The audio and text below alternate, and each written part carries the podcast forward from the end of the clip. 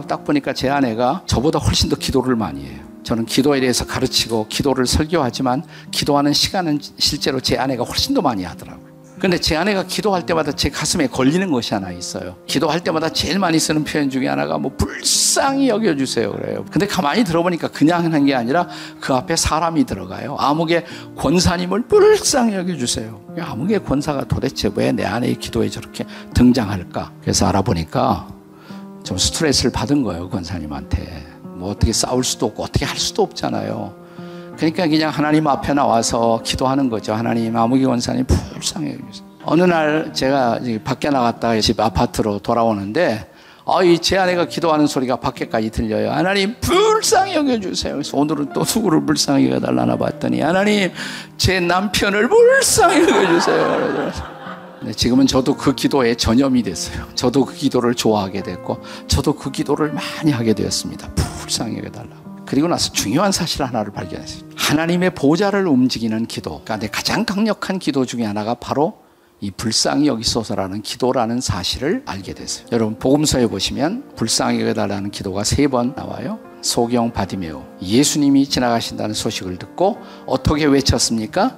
다윗의 자손 예수여 나를 불쌍히 여기소서. 그 기도 응답됐어요 안 됐어요? 응답됐잖아요. 또 나병 환자 10명이 예수님이 지나간다는 소식을 듣고 예수 선생님이여 우리를 불쌍히 여기소서 그 기도 응답됐어요 안 됐어요? 됐어요. 그리고 또 바리새인과 세리 두 사람이 성전에 기도하러 올라가잖아요. 바리새인의 기도는 거의 자기 피할성 기도.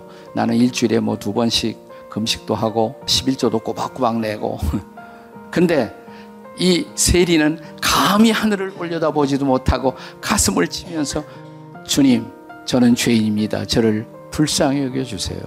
누구의 기도를 응답하셨어요? 하나님이 세리의 기도. 근데 세 가지 케이스에 공통점이 있어요. 다 기도할 때 뭐가 들어가요? 불쌍히 여겨주소서. 그 기도를 통해서 기도의 응답을, 기도의 기적을 경험한 사람들이 얼마나 많은지 몰라요. 위대한 중보 기도가 될 수가 있어. 예를 들어서 뭐예요? 하나님, 내 남편 불쌍히 여겨주세요. 내 아내 불쌍히 여겨주세요. 이 땅의 젊은 세대들 불쌍히 여겨주세요. 하나님이 이 기도를 들으신다고 저는 믿습니다. 왜 그럴까? 문자 그대로 우리 주님은 우리를 불쌍히 여기시는 분이기 때문에 하나님의 속성 가운데 가장 보편적인 속성 가운데 하나가 뭐냐면 긍휼의 속성이죠. 에베소서에 보면 긍휼의 풍성하신 하나님 그랬어요. 나는 그 하나님이 여러분과 저를 오늘도 불쌍히 여겨 주시기 바랍니다.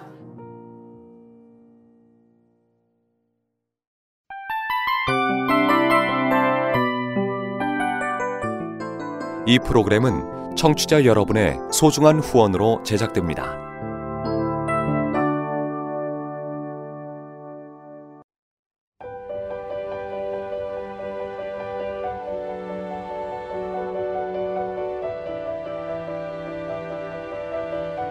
세상에는 수많은 교회들이 있지만 더 깊이 있는 말씀 강해를 찾기 위해 크기로만 교회를 선정하지 않습니다.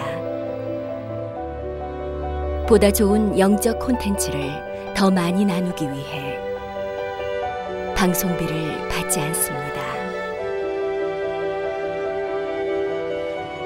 1년 365일 복음만 전하고 싶어서 우리는 광고를 하지 않습니다. 온누리의 복음을 땅끝까지 CGN TV와 함께 땅끝 성교사가 되주세요